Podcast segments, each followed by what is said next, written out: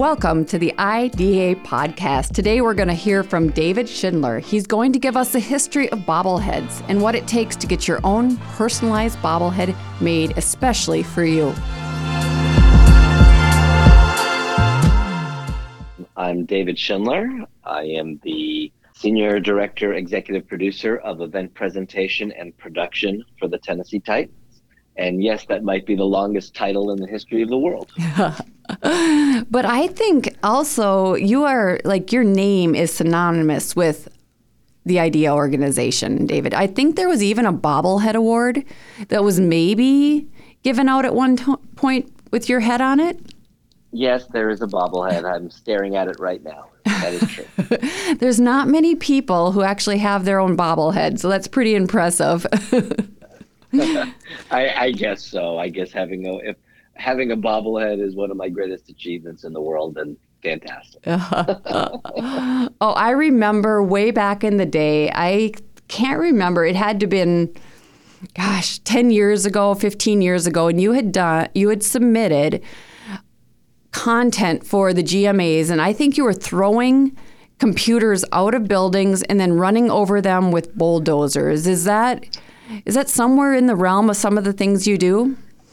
Well, that piece particularly um, was a piece that we created for the uh, GMA Gala at the IDEA conference. And, you know, one of the things that, you know, I, I want to make sure whatever I do that is entertaining and speaks and speaks to the audience, right? And so when you are speaking and presenting to the IDEA organization, um, you can have a different sensibility than if you're playing for 60,000 people in a in a stadium. And so there um, had an idea, had this old switcher that we were getting rid of and we were always frustrated with. And so um, I thought of the IDEA conference and what is something that we could do to have fun with that, to destroy a switcher. and so we came back to the infamous scene from Office Space where they destroy the fax machine. And we basically knocked it off shot by shot. Uh, but instead of a fax machine, it was a switcher. Um, but then we turned the tables at the very end. We sh- there was this place in northern Georgia um, called Tanktown, USA, and we literally shot it there. And then the end of it was we ran the switcher over with a tank. Uh, and so and so you know it just plays to your audience. You know, everybody IDEA likes humor. Yes, we I do. Like humor. I like humor. Uh, I, I like to have some fun, and so that was an opportunity to do something for the IDEA organization that people could relate to, and um, by knocking off the Office Space video, uh, I thought was a big success and a lot of fun. Oh, it was hilarious. It got so many laughs. It was amazing. Yep. Never ceasing to impress. That is one thing for sure with you. Well, you know, I, I try. I, again, I just I, I like to have fun and I like to create moments. Yes. And creating moments is really the, the high point of what we get to do. People spend their hard earned money to come to games. And I grew up uh, a little kid in the Boston area and I just loved sports. And if I knew that night I was going to a Red Sox game or a Celtics game, I was just all I could think of during the day was I'm going to mm. a professional sports event. Yeah. And this was in the day there was no video boards. I mean, the Red Sox had this dot matrix board. Mm-hmm. Um, the the Celtics didn't have a video board. There was nothing like that. But just the excitement of how much it meant to me going. And then now I'm in a position where I get to entertain people who come to those games and create memories for people. Um, it's a dream come true in many ways. And so I try to take the attitude of if I was in the audience, what would I want to see? How can I create those moments for them? So whether it's with humor or excitement getting loud or even a touching feel good moment, whatever it is, you want to hit the mark as much as you can. And that's what I, I try to do every day. That's amazing. Yep. And that's exactly it. Having young kids myself, I know that as they're preparing for the event they're going to go to in the weekend, all week long, right? It's exciting because you don't get to go to events every weekend. So it is such an important event. And for that fan at that moment, you're creating those memories. Exactly. Exactly. And, you know, so, you know, I try to take that to whatever I do. And I worked for 23 years in arena sports with basketball and hockey primarily. Uh, and then uh, back in 2017, I had the opportunity to come to Nashville and work for the Titans and, you know, played on an even larger stage. But it, whether it's that or at a conference of 800 people, um, or even a smaller group, if you're speaking to a group of 50 people or 100 people, you want to make an impression. You want to make a difference. Um, if you can, the audience can take one thing away that's memorable. Um, that's what you try to do. Yeah. We'll start, let's go back a little bit then. So you talked about a kid growing up in Boston, attending the games. How did you get into this industry? Oh, well, that's a good story. So, uh, so I'll try to I'll try to give the Cliff Notes version of that story. But um, I was living in LA. I didn't like earthquakes. I moved to the East Coast, moved to the Washington area, and my brother was a partial season ticket holder for the Washington Capitals. And so I had been to a few games there. And what was interesting is, as I had mentioned earlier, in Boston, there was really no video boards there. Um, and then so at US Air Arena mm. uh, in Landover, Maryland, was the first video board. They called it the tell screen. and what I remember is I would go to those games and they pretty much threw up the broadcast feed. And during breaks, they had, I think, one camera that shot crowd shots. But the thing I remembered the most was there was in the third period, the team was down and they would play a movie clip from Animal House. Oh yeah, the old John classic. John Belushi clip. Yeah, yeah. You know, over. Did somebody say over? Nothing is over until we decide it is. and they'd run the clip, and the fans would go crazy. And if you got lucky, the team would then come out of the timeout and score a goal and go on and win the game. Uh, and I actually saw that happen once. And so as it happened, I'm living in DC for a few months and I'm looking for work. And there was a job for an event producer. Mm. And I said, Oh, this looks interesting from the, the brief job description. Um, sounded like somebody who had to do with the programming and what goes up on the video board. So I went, I somehow got an interview and I learned that this job was the person who decided what went on the video board. Oh, yeah.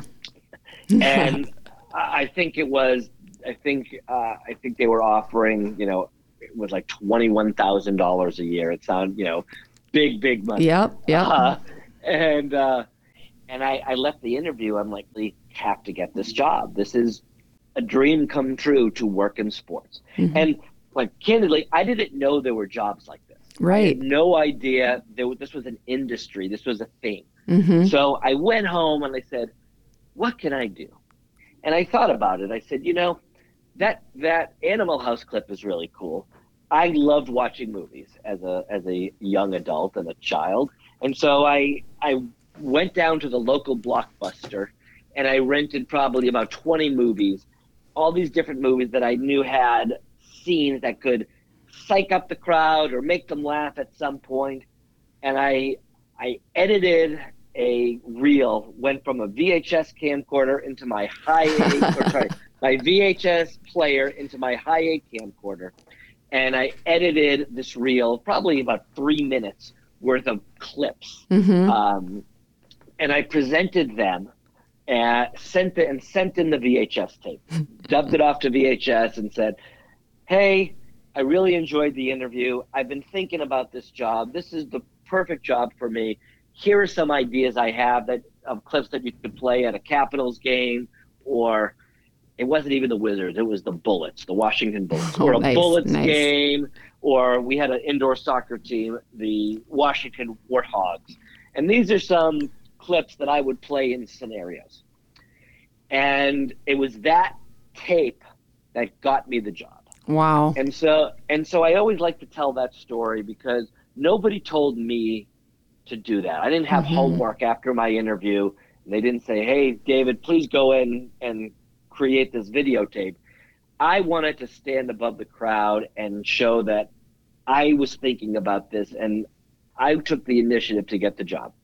And so when I ever speak to classrooms or kids or DECA events, I like to tell that story because uh, it's really what got my foot through in the door um, to, to go that extra mile. That's impressive. That is that's incredible. And it's it makes so much sense, right? As you're telling the story, but how often do we think about that, right? We just show up and hope, but you're like, "No, I'm going to show up and sh- show them what I can do.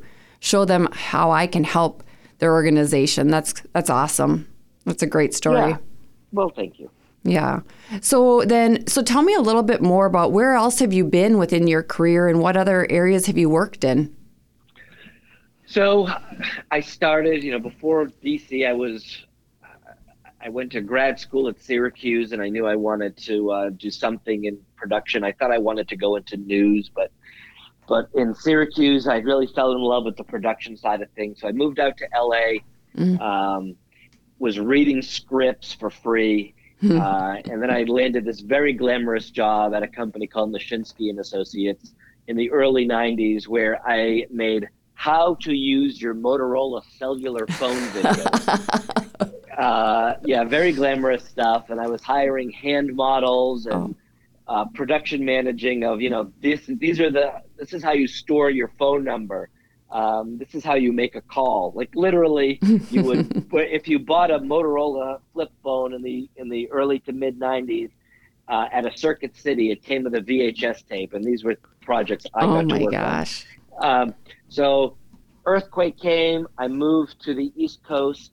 Uh, I ended up getting this job in DC, and I worked there for five years. Uh, I worked at, uh, for the Washington Capitals and Washington Bullets slash Wizards.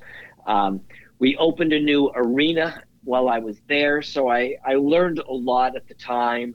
Um, I'm sort of got self taught on Avid at the time as well, and I was video directing their shows. And then an opportunity came in Atlanta. Uh, they were opening a new arena after the Olympics down there. I applied for the job and I ended up getting the job in Atlanta. And so in 1999, I moved to Atlanta to start the video production department for what was then called Philips Arena, yep. that is now State Farm Arena.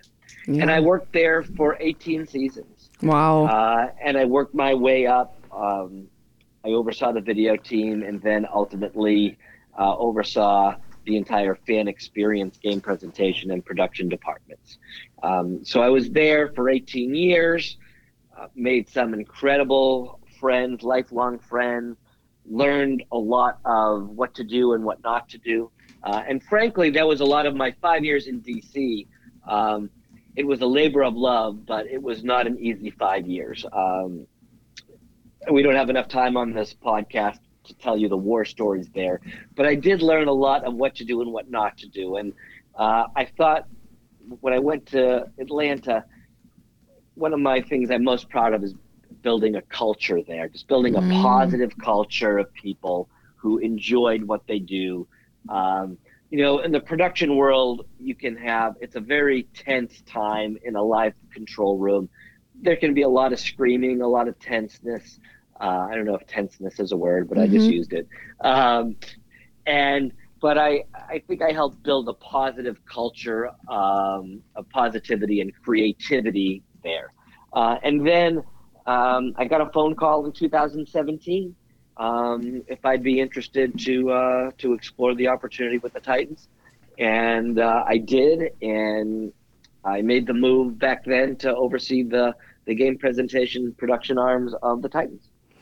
So tell me about that. So you went from mostly arena productions, which is a different animal in and of itself, to more of the football. What types of things would you, if you're talking to someone who's maybe thinking about a shift in careers or thinking about moving between maybe arena production to some on-field production, what what things did you notice? There were the differences. What was similar amongst those? Well, in the NFL, you have 10 games, mm-hmm. and that includes preseason. So, really, you have eight or nine games now um, to get it right. And, you know, every game is a very big deal. In in hockey and basketball, and obviously to an extent in baseball, if you've got you know 41 home games plus. Mm-hmm. Um, you know, uh, I don't want to I don't want to rip on anyone, but uh, a Tuesday night against a Tuesday night against the Minnesota Timberwolves. Yep, Timberwolves. You yep. know what? Maybe you explore and you, you experiment with some things you aren't, aren't sure if they're going to work or not. Eh, whereas in the NFL, you're not. You got to get it right, uh, mm-hmm. uh, and if you don't get it right, you're going to hear about it. There's mm-hmm. there's just a lot more focus put into every production. Um, and then on the other side, it, or in addition, um, the sensibility of the sport. Mm-hmm. You know, I I learn, and, and, and, some of it will have to do with the personality of your particular organization, but some of the I'll use air quotes shtick that I like to do, uh, and that I like to do in the arena uh, arena venues, doesn't always play as well in a stadium venue. Mm. So so you have to you have to you know figure that out. The pace of the game is different. Mm-hmm. Um, sitting at home and watching a football game, I I tear my hair out because there's so many commercials. Right. Uh, and yet, when I am sitting in the chair at, at a game now, uh, I'm waiting for that commercial to get in my inventory and to to make sure we, we get it all in and have enough time to hype up the fans. Uh, so it's so much different. I, when, when you're producing the game, it's like, where did all my commercials go? And when you're at home, it's like, why are there so many? Right, right, right. But the yeah. but don't you think that what you do for a quote unquote commercial in a game has to be different than what you're seeing at home at times too? Somehow in, incorporating it into the pr- game presentation, into something the audience would be interested in. Have you seen any of that, or is it pretty much what we see at home? I mean, at home you're watching a 30 second commercial. Mm-hmm. Um, I do not allow 30 second commercials. I don't mm-hmm. want. I, I want to interact with the crowd. Yep. Um, so you want to. That's really your storytelling time. So whether you're telling the story of you know your your salute to service of the game, your your veteran of the game, or you're playing an interactive game with the fans, mm-hmm. or you're running a hype video. Um, you're you know you have a, a script, you have it scheduled out, but then you also have to adjust to what's happening in the game. Mm-hmm. So you know if your team is if your team is losing by a couple touchdowns, it may not be the time for that silly video. Right. Um, so, you know, if you really have to pay attention to what's happening, um, and it's a whole other production. I mean, obviously during gameplay, you are you know you're prompting the crowd there are rules in the nfl of when you can prompt them and when you can't and the graphics you can use and the audio levels and all those kinds of things um, but then when you hit those breaks you are really in production mode of you know which pieces you're playing what promotions you're running um, it's very different than sitting at home and watching a 30 second commercial yeah let's go talk a little bit about IDEA. You have sure. been, oh, how many years have you been with the organization? 25? I believe my first conference was in 1995. It was a, it was in Phoenix. So, yep. Uh, I think it was 95. Um, and I am proud to say I have not missed a conference um, since I've gone. That's so, uh, incredible. So um, I have I have enjoyed it. I have learned so much. So you know, I remember those first years, and I the first year I watched the the GMA videos, um, which are Golden Matrix Awards, mm-hmm. and you know I came from an organization that you know didn't submit anything. It was very basic production, mm-hmm. and I sat at that conference and when when we sat there and watched all these finalists for these video categories, my mind was just blown. I could not believe the quality and the production value and this was something you could do. And this just opened my eyes like this is what I wanted to be. This is what I wanted to strive to do. And um, that is what drives me. That is mm-hmm. the, ever since that day, I wanted to be involved in the organization and meet people who could teach you and you could share war stories and get production tips and be inspired by the incredible production that you're seeing around you. Uh, and that is really what the organization has done for me um, from day one. And I've always wanted to give back um, yeah. because of that. Yeah, and you have, and you have been such a valuable contributor to the organization. If you think about someone who's maybe new to the organization or considering joining the organization, what advice would you give them? Be involved. Mm-hmm. Just be involved in the organization. Join a committee. Join a couple committees. Um, be present at the conference and meet people. That's one great thing about the conference is that you don't have to be intimidated. You can go up to anybody and have a conversation and share your war stories. There's there's nothing greater than sitting, whether it's in a in a breakout session or at the bar or what have you, where you're just sharing stories of what's happened to you because we have such a unique industry. Um, mm-hmm. Um, there's just not many people who do what we do. Um, it's not a medical conference where there's thousands and thousands of people who do that, or sales. Like all these are great professions.